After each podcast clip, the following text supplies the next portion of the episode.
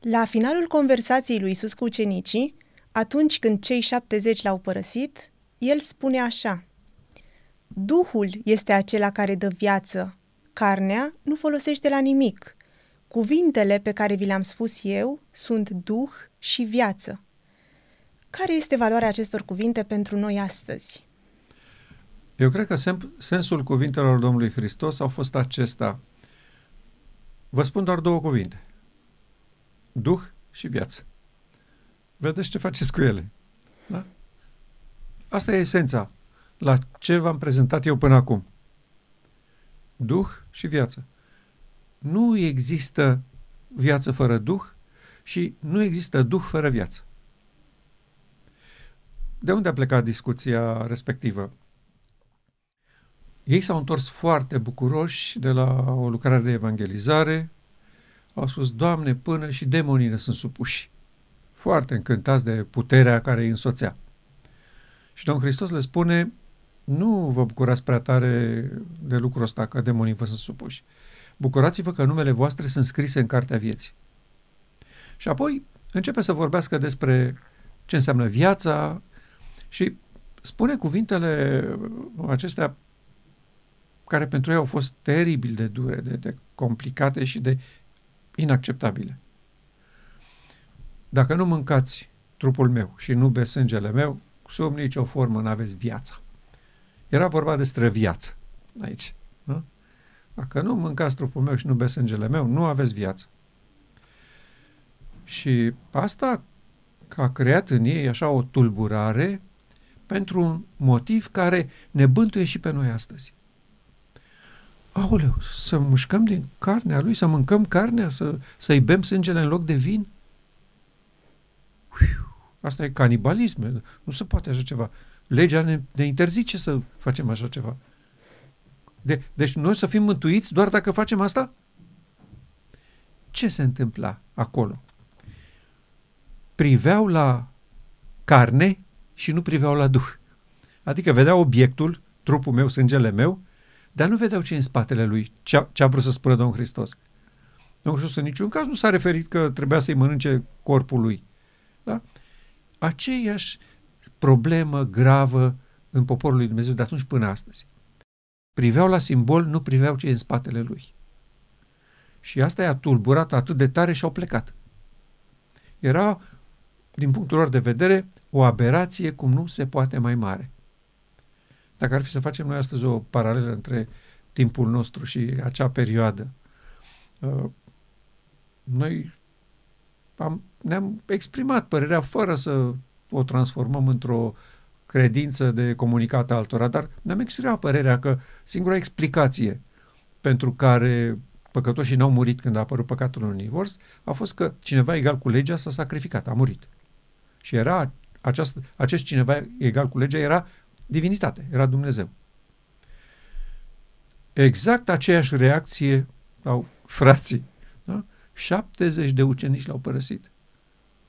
Da? Și Domnul Hristos îi întreabă și pe cei 12, voi nu plecați? Clar că nici ei nu înțeleseseră. Clar că nici ei nu luau prea ușor treaba asta. Și pentru ei era o erezie. Cum să-ți mâncăm trupul, să-ți bem sângele? Ca și în zilele noastre. Ce aberații spuneți, ce prostii spuneți. Da?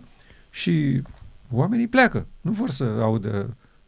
Solia asta e întinată pentru că ăștia cred că cineva egal cu legea a murit odată cu apariția păcatului, știi? E, dați-mi voie să vă spun că Mântuitorul nu avea nicio problemă nici de înțelegerea Scripturilor, nici de păcat personal, cum suntem noi. Noi suntem păcătoși. El nu era. Și totuși a pierdut 70 de ucenici pentru o credință exprimată. Câteva cuvinte. Nu le-a făcut nimic. Nu i-a gonit. Pe oamenii nu i-a mustrat. Nu i-a certat.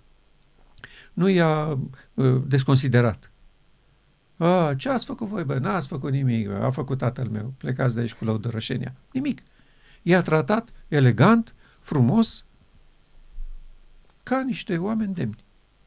Și totuși pentru exprimarea unei credințe, imediat l-au părăsit și au plecat.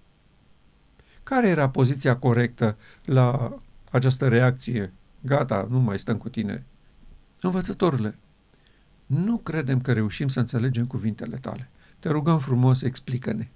Te rugăm frumos, ajută-ne să înțelegem ce ai vrut să spui. Știm că tu nu vorbești inutil și că nu faci glume și că nu vrei să ne păcălești sau să ne zăpăcești de cap. Ai vrut să spui ceva clar. Vrem să ascultăm. Ce grozav ar fi fost dacă cei 70 rămâneau? Cum probabil au făcut cei care au rămas. Da, cei 12, da, erau ca cei 12. Dar ce bine era dacă erau 70 în loc de 12. Da. da?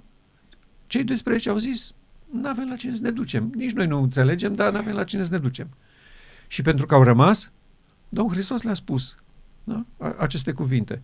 Da? Duhul este acela care dă viața, carnea nu folosește la nimic. Adică nu v-am spus să mâncați carnea mea. Eu v-am atras atenția că aveți nevoie de Duhul lui Dumnezeu, de un sistem nou de operare și acesta dă viață. Duh și viață. Ele sunt legate, inseparabil. În Eden a plecat Duhul, a plecat viața.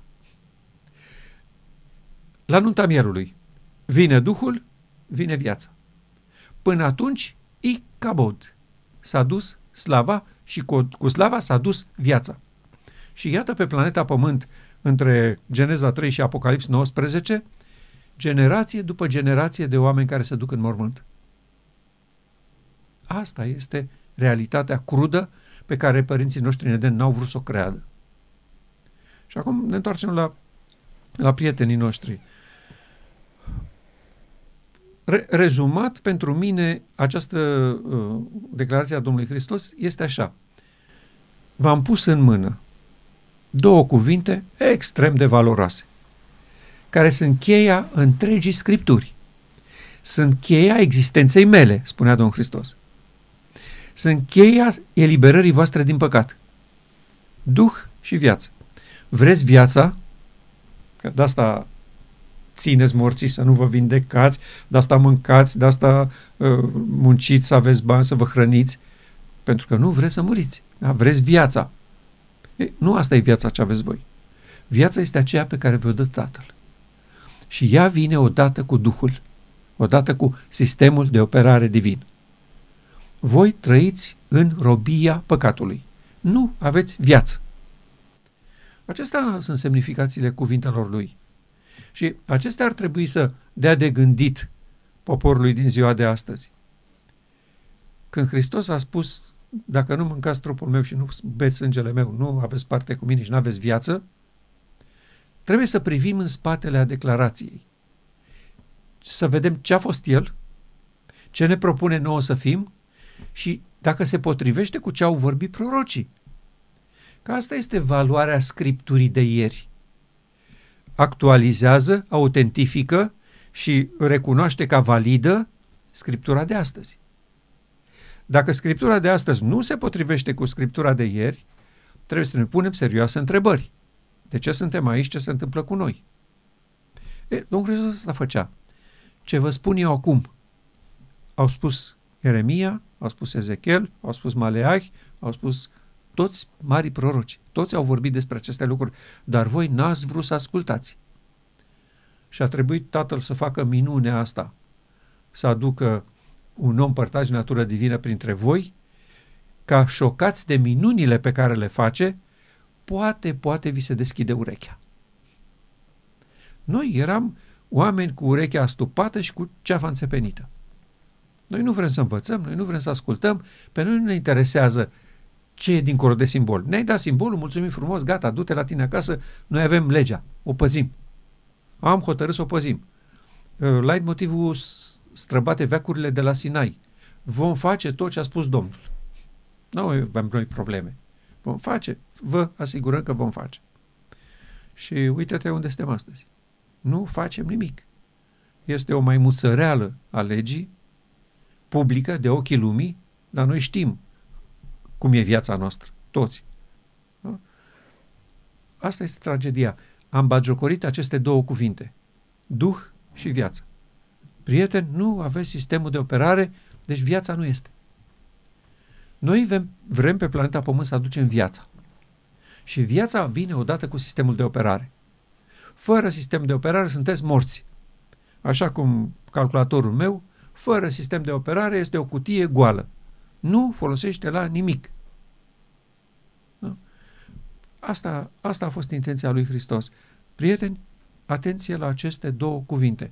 Vă vor urmări toată existența voastră până vă maturizați. Să înțelegeți ce înseamnă Duh și viață. Sunt aceste două cuvinte sinonime? Nu, nu sunt sinonime, sunt dependente una de alta. Duhul produce viața. Nu, nu viața nu e Duhul. Viața este rezultatul prezenței Duhului.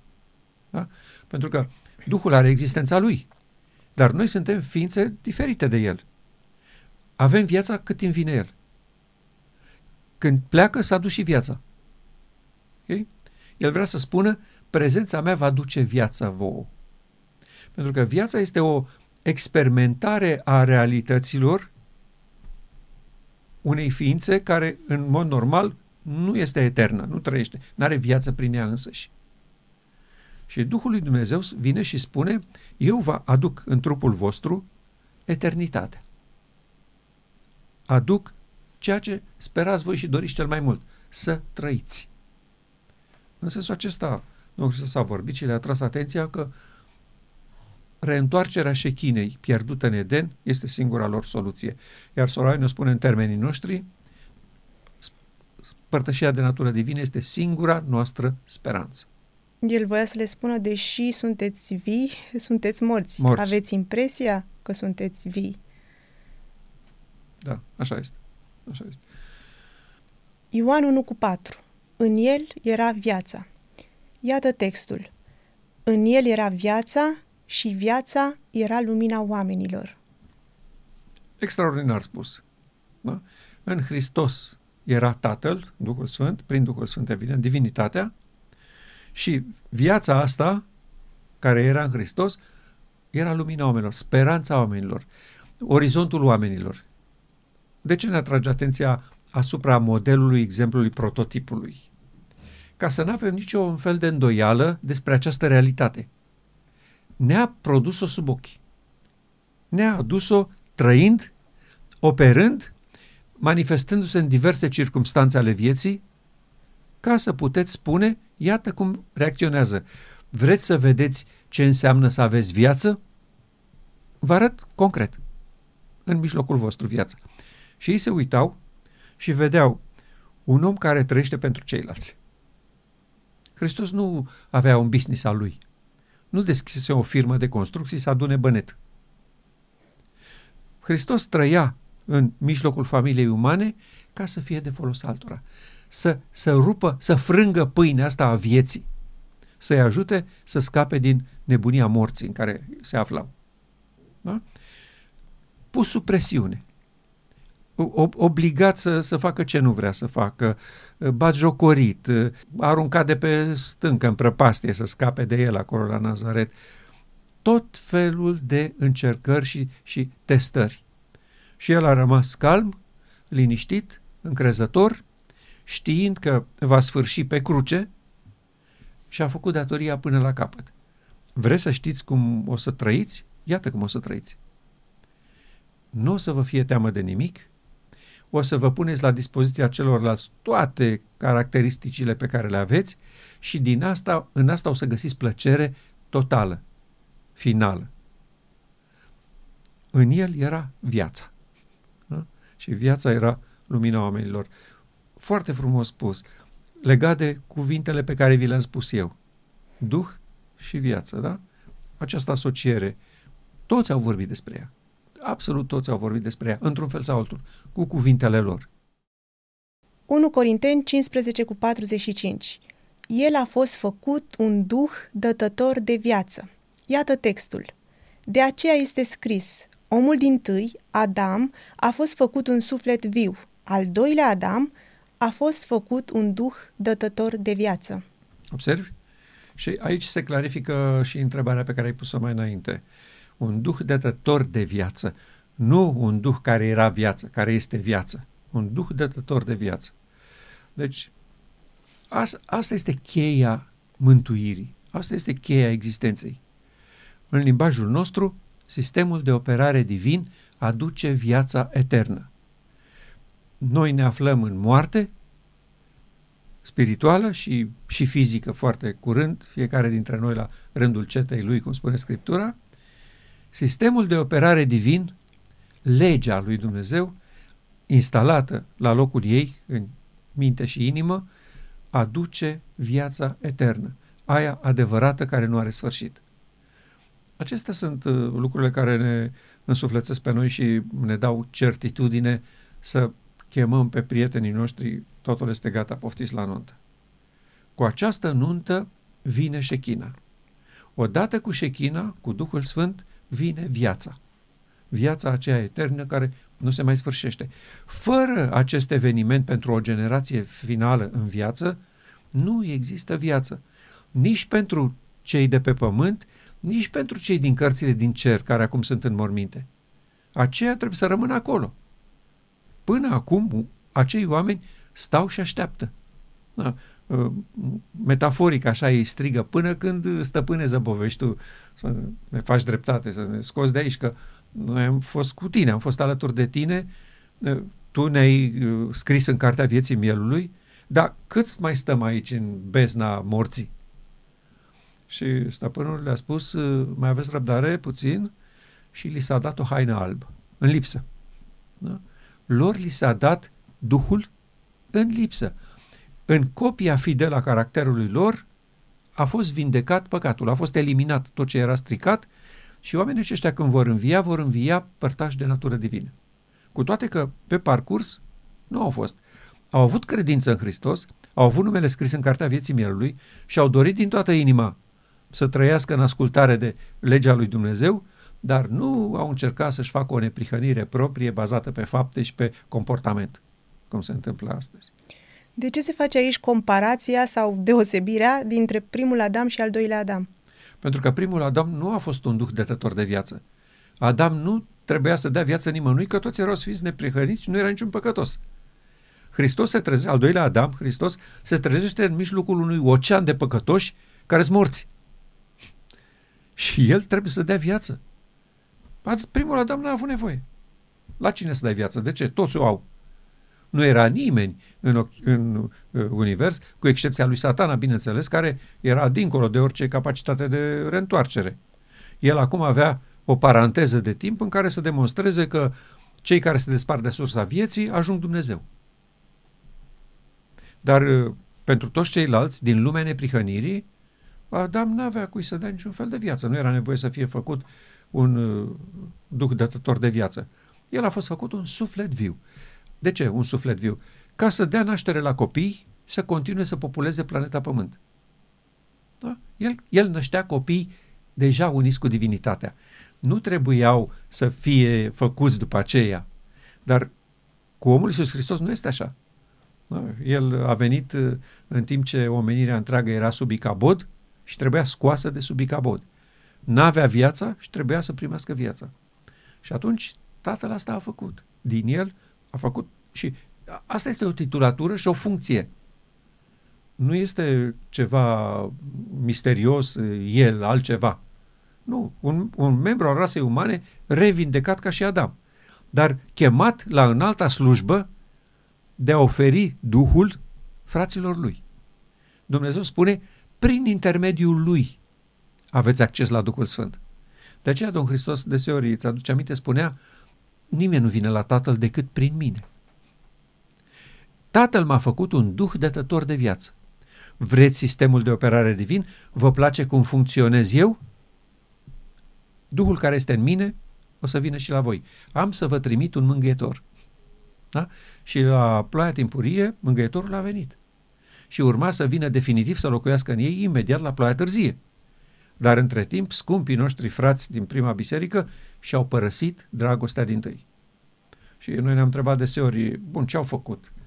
Că n-au făcut nimic uh, rău, urât, spectaculos de nepotrivit.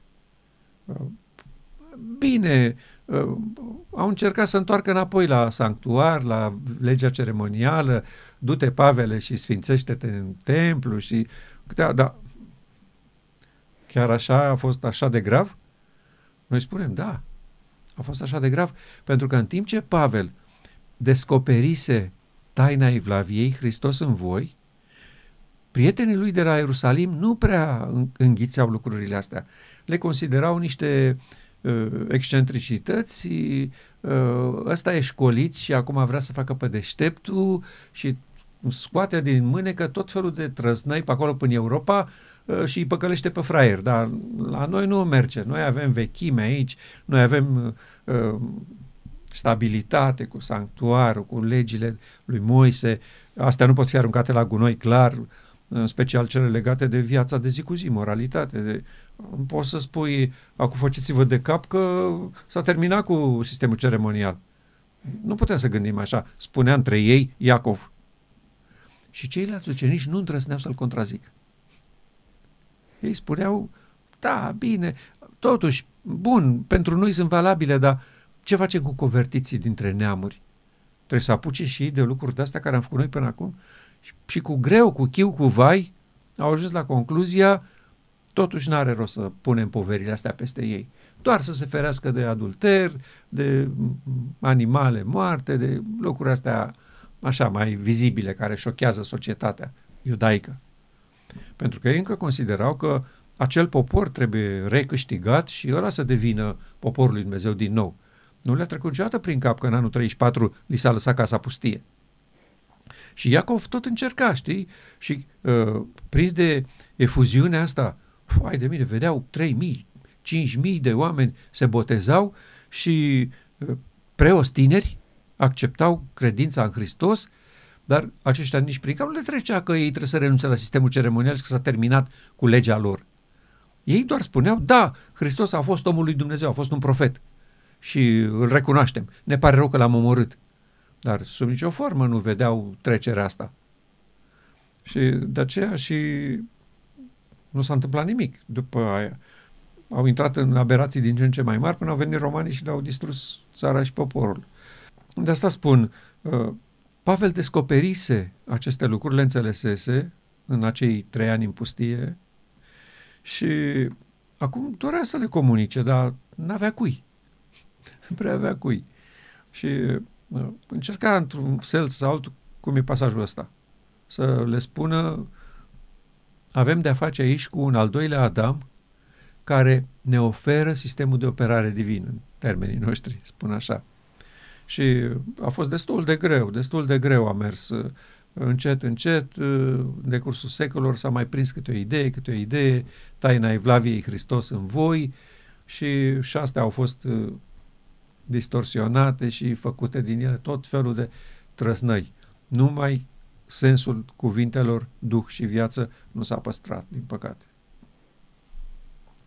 1 Ioan 5 cu 12 Cine are pe Fiul, are viața. Iată textul. Cine are pe Fiul, are viața. Cine n-are pe Fiul lui Dumnezeu, n-are viața. Da, foarte șocant de asemenea. Și ei se întrebau, păi ucenicii, păi învățătorile, noi te avem. Nu asta înseamnă? Trăim. Da, suntem cu tine. Suntem cu tine aici. Deci te avem. Dacă te avem, înseamnă că avem viața. Că ei se referă la viața veșnică, evident. Nu se gândeau la faptul că este acum în viață. Viața veșnică, avem. Pentru că te avem pe tine, nu? Nu, nu ăsta era sensul. Nu ăsta era sensul. Nu. Cine are pe fiul în sensul acesta, Hristos în voină, deci de slavei.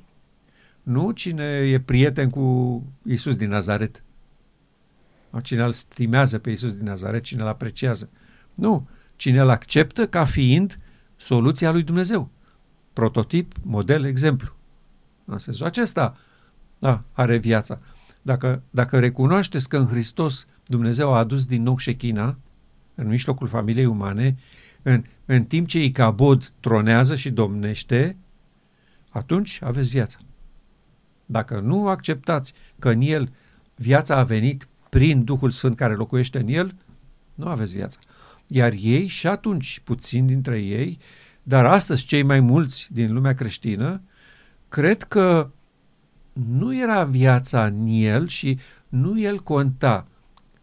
El era divinitatea din veșnicii, era tatăl sau un membru al divinității care s-a, s-a întors pe planeta Pământ și și-a luat un corp omenesc.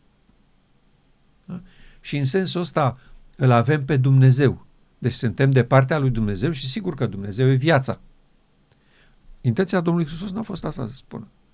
El spunea, dacă înțelegeți și acceptați că Dumnezeu a realizat scopul său etern cu mine și că în, într-un templu uman, pentru prima oară de la căderea lui Adam, cum spune Sora White în Hristos Luminal 1161, Duhul lui Dumnezeu a fost instalat și astfel omul a devenit ceea ce este, atunci da, aveți viața. Dacă nu credeți lucrul ăsta, că s-a realizat scopul etern al lui Dumnezeu într-un membru al rasei umane, nu aveți viață.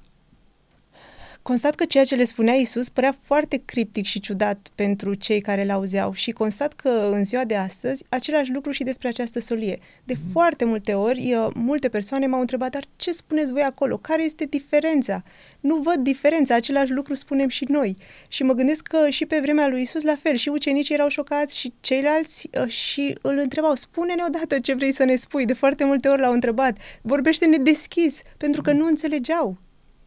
Da. Erau uh, niște metafore și niște lucruri atât de importante, doar că cei care, uh, care l-au înțeles au acceptat și au mers cu el, nu l-au părăsit cum au făcut cei 70, cu toate că lucrurile uh, erau neînțelese și pentru ei. Au lăsat ca lucrurile să se așeze și apoi au, uh, au înțeles în final, încet, încet. Și ucenicii îl întrebau cum se face învățătorile că uh, nouă ne spui lucrurile astea și și le înțelegem și cei mai mari și conducătorii noștri uh, nu, cu, cu, nu vorbești cu ei și nu le, nu, ei nu le înțeleg. Uh, cum se explică treaba asta că ni le-ai dat nouă? De ce, de ce ne-ai ales pe noi și, și uh, discus cu noi? Ei se considerau scursoarea națiunii, cei mai modești, cei mai săraci, cei mai needucați. Uh, ei se întrebau, nu era corect și bine ca învățătorul nostru, dacă e Mesia, să-și ia ucenicii de la seminarul teologic. Nu, nu e asta prima așteptare a unei națiuni? Cei mai buni copii ai noștri la seminar se duc. Nu de acolo era bine să ia? Și ucenicii nu aveau o explicație pentru, pentru lucrul ăsta. Și Domnul Hristos, într-o rugăciune făcută pentru urechile lor, spune, îți mulțumesc, Tată, că ai descoperit aceste lucruri celor nepricepuși și neînțelepți, copiilor, pruncilor și le-ai ascuns de cei înțelepți și pricepuți. Acum, expresia era tot așa pentru mintea lor. Tatăl n-a ascuns nimic pentru nimeni. Venise să aducă lumină pentru toți, pentru savanți, pentru sărmani, pentru toți. Dar savanții își băteau joc. Asta a fost singura diferență. Tatăl nu discriminează. Tatăl nu ascunde adevărurile de unii și le oferă altora. Nu are elite, nu are uh, nu face uh, diferențiere între copiii săi. Nu-i tratează pe unii într-un fel și pe alții în altfel. Ei singuri se așează în astfel de categorii. Prin reacția lor la aducerea adevărului, care pe unii încurcă, în timp ce pe alții îi ajută descoperirea adevărului, uite cum se întâmplă astăzi în biserică. De ce, de ce pe noi ne-a încântat descoperirea adevărului despre solia neprihănirii lui Hristos, pe alții încurcă teribil și o evită și o condamnă când uh, devine prea deranjantă în comunități prin vocea unuia sau altuia, de ce se feresc de ea, de ce nu tratează cu seriozitate și cu respect. Da? Fiecare ne încadrăm în pătrățica noastră funcție de propria decizie. Dumnezeu a trimis lumina așa cum soarele trimite lumină pe tot globul. Unii se așează uh, la adăpost și nu vor să o vadă. Unii închid geamurile și trag traperiile. Lumina e pentru toți. Rămâi expus la ea. E, asta, asta se întâmplă și de aceea uh, profetul uh, avertiza că la sfârșitul vremii va răsări soarele neprihănirii cu tămăduire sub aripile lui. Deci Dumnezeu spune, vreau să vindec întreaga planetă Pământ vă rog frumos, înțelegeți care este calea, care este adevărul și viața, de aceea îl aveți pe Hristos în mijlocul vostru, aveți toate detaliile despre El, s-a vorbit despre El în toate timpurile, iar acum a venit lumină abundentă despre ce înseamnă neprihănirea lui Hristos și ce fel de ființă era acest personaj pe care îl iubim și îl adorăm. Era fiul lui David după trup, în care Tatăl venise să locuiască și astfel a produs o nouă rasă umană, oameni uniți cu divinitatea prin părtășie de natură divină. oameni în care s-a reinstalat sistemul de operare divin. Acestea sunt uh, uh, sensurile acestor două cuvinte criptice pe care nu trebuie să le uităm niciodată. Vă interesează ce este cu experiența religioasă a vremii voastre? Două cuvinte vă spun. Duh și viață. Nu înțelegeți ce e cu Duhul și unde vrea să locuiască? Vă opuneți? Vă, vă stați departe de El? Nu o să vedeți viața. Viața vine odată cu reinstalarea sistemului făcut pentru acest trup. Acest trup a fost făcut pentru sistemul de operare. Nu are sistemul de operare, nu are viață. Iar uh, teologii lumii asta încearcă să facă. Să obțină omul nou pe alte căi decât pe calea consacrată. Eu am trăit în perioada, nu știu dacă ai apucat, dar uh, eu am trăit în perioada comunistă din România, în care toate eforturile se făceau pentru obținerea omului nou. Puțin am apucat, dar am citit despre da. acest subiect foarte mult. Da. Și au încercat toate metodele. De la persecuție aspră, la lingușire, la plătire, la toate metodele au încercat să obțină omul nou. Da? Omul ăsta comunist, care uh, nu urmărește decât internaționala. Să ducem uh, solia noastră a ateilor peste tot în lume. Să creăm o, o lume dreaptă cu proletariatul la putere și cu burghezii la pușcărie. Asta, asta voiau. N-au obținut omul nou. De ce? Pentru că nu se poate obține omul nou fără sistemul de operare divin. Atunci apare o nouă omenire. Până atunci, pauză. Și în această pauză, poporul lui Dumnezeu bâșbâși și se învârtește în jurul muntelui inutil, tot sperând că pe calea asta educație, cultură, exercitarea voinței și efortul omenesc vor reuși să scoată din groapă pe scumpul popor al lui Dumnezeu. Eșecul va fi fatal și total pentru toți cei care speră. Iar eu văd astăzi înjugați la, la carul ăsta o mulțime de oameni inteligenți, dotați, pregătiți, studiați, cultivați, care nu pot ajuta cu nimic poporul să scape din capcana legii păcatului și a morții. Și asta m-a făcut să, să vorbesc și să ies public uh, și să anunț și să, să stric cât se poate de tare că singura soluție este unirea cu divinitatea prin părtășie de natură divină. Cred membrii din Biserica Laodicea în momentul acesta că au Duh și viață? Da, sunt convinși că au. Așa li s-a spus. De asta au și fost botezați. Când au fost botezați, li s-a spus clar. Voi primiți Duhul Sfânt la botez. Sau, mă rog, la convertire, că unii sunt precauți și spun uh, convertirea poate să aibă și trebuie să aibă loc înainte de botez. Botezul este doar confirmarea că a avut loc convertirea. Iar convertirea asta înseamnă trecerea de la păcat la neprihănire, de la moarte la viață. Și creștinii se consideră că au trecut la viață și că au viața. Dacă uh, ai viața, trebuie neapărat să ai și Duhul, că Duhul aduce viața. Și li se spune, da, l-ați primit. Și de aceea și entuziasmul și trăirile astea excepționale la botez. Cred că și tu l-ai, l-ai trăit da, și da, eu da. și toți ceilalți. Vai, gata, îl primesc pe Domnul. Acum trec de partea lui Hristos. Acum vine Duhul Sfânt. Mi se oferă haina neprihănirii. Și, și o perioadă lungă după botez ai foarte mare grijă cum te porți. Dar după aceea constați că încet, încet lucrurile sunt la fel. Nu s-a schimbat nimic. Și eu cred că este posibil, deci nu, nu contest lucrul ăsta, că este posibil ca în experiența unora să nu existe o întoarcere la obiceiurile greșite. Dar ei nu-și dau seama că, deși nu are loc o întoarcere la obiceiuri rele, dar nu are loc nicio depășire a, a nivelului societății în care trăiești. Și toți recunosc că au murdărit haina. Altfel, de ce ar avea nevoie de Sfânta Cină după patru luni? Da.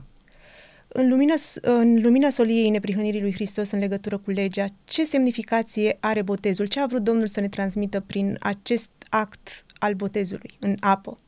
Voia să ne vorbească despre botezul cu Duhul Sfânt. Același lucru. Venirea Duhului.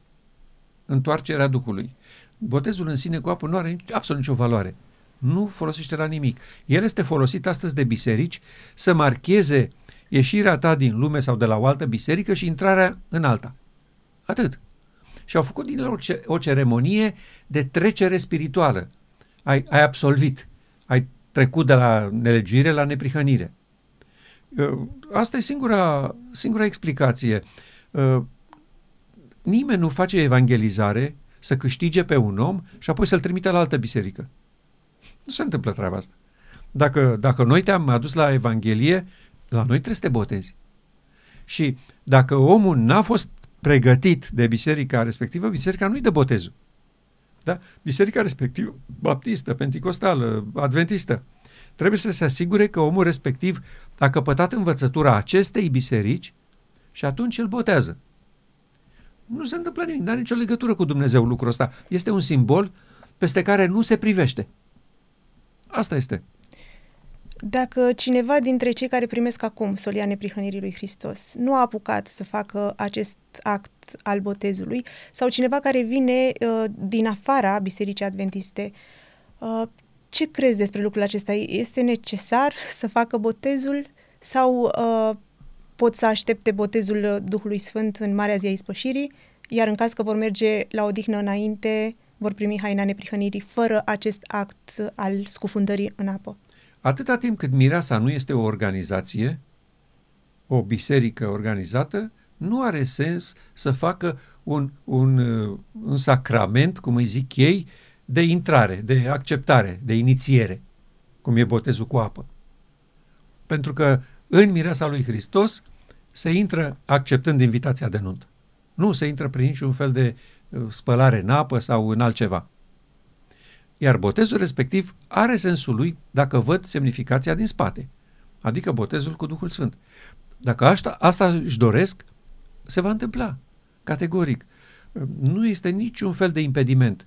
Este adevărat că la începutul vieții de credință atunci, când a apăruse biserica creștină, că odată cu coborârea Duhului Sfânt din cer, Dumnezeu valida că el are de acum pe planeta Pământ alt popor, s-a terminat cu Israelul după trup, în anul 34, odată cu Ștefan, s-a încheiat istoria.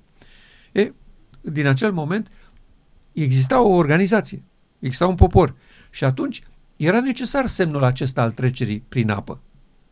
Dacă astăzi iar s-ar ridica o altă biserică, să spunem, legitimă sau nu, membrii ei ar intra tot prin botez, că ei se leagă de simbol. Și simbolul trebuie făcut, că altfel nu-ți dă sentimentul că aparții acelei biserici, că ai intrat în ea. Este poarta de intrare într-o biserică. Nu este nici poarta de intrare în cer și nu este nici poarta de intrare în mireasa lui Hristos. În acest grup de oameni care cântă o cântare nouă. De ce se vorbește despre ei că aceștia cântau o cântare nouă pe care nu putea învăța nimeni? Pentru că ei au o experiență nouă pe care n-a, prin care n-a trecut nimeni. Da? Ei au fost făcuți părtași natură divină, au avut botezul cu Duhul Sfânt. Nu e nevoie de un alt botez cu apă sau cu orice altceva. Cu un de lemn. Cu un de lemn sau cu tot felul de, de minuni, văd. Uh, acestea sunt necesare și folosesc sensibilității umane și na, emoțiilor umane și na, își au rostul că na, trebuie să uh, aibă o trăire omul când intră în, în trupul lui Hristos. Ca o biserică e așa, e trupul lui Hristos. La penticostal, la baptiști, la catolici în special, la ortodoxi, la adventiști. Da. Stimate frate, țintind mâna dreaptă a comunității. Da. Uh, fiecare spune că el este biserica și trupul lui Hristos. Și dacă trebuie să intri în trupul lui Hristos, se intră prin botez. Asta e clar. Și trebuie să o facă, că altfel nu funcționează. Uh, noi le spunem că pot să se boteze nu odată, de 10.000 de ori, nu se va întâmpla nimic până când nu scăpăm din Icabod să trecem la Emanuel, Dumnezeu cu noi, Duh și viață. Okay? Și mă întorc acum uh, ca o concluzie la versetul pe care l-am citit uh, la început. Carnea și sângele nu folosesc la nimic. Duhul este acela care dă viața. Mai are o semnificație, tot legată de ce ai întrebat puțin mai devreme – lucrurile astea care țin de carne, faptele voastre, activitățile, faptele religioase, spălările, botezurile, cinele, tot ce vreți voi, toate astea care țin de carne. Hirotonirea. Vorbesc despre ceva, dar ele însele nu au nicio viață, nu au nicio valoare. Duhul este cel care dă viață. Vreți viața? Acceptați invitația de nuntă. Acceptați momentul când Dumnezeu vrea să dea viața prin Duhul Sfânt. Toate celelalte, e adevărat, pentru copilăria voastră v-au fost necesare, v-au vorbit. Și botezul, și Sfânta Cină, și pe, urmăreau permanent să vă tragă de ureche puțin, uitați-vă mai departe un pic de asta, un pic mai departe de asta. Nu vă potigniți aici. Gata, m-am botezat, am intrat în biserică, sunt cu Domnul, sunt cu Isus. Țipă toți, pe toate căile. Nu, priviți un pic mai departe. Asta înseamnă repetarea lor. Și astăzi, în bisericile adventiste, oamenii iau cu conștiinciozitate Sfânta Cină, umili, mădești, ă, pocăiți, ă, se duc, se împarcă cu frații vineri seara, ă, seriozitate maximă. Nu privesc puțin mai departe. Carnea nu folosește la nimic. Ce faceți voi aici, toată ceremonia asta, nu folosește la nimic. Ce în spatele ei folosește. Iar ei luptă exact aceea ce este în spatele ei. Unii nu iau Sfânta Cină dacă sunt supărați, așteaptă tura următoare. Da, da, exact. Nu folosește la nimic. Martorul credincios o spune foarte clar. Voi faceți asta de 150 de ani. Sunteți în continuare săraci, orbi și goi. Plus de asta și ticăloși și nenorociți. Și nici măcar nu știți. Domnul spune și generația acesteia, carnea și sângele nu folosesc la nimic. Aceste două cuvinte contează și vă rog să le luați în serios. Duh și viață.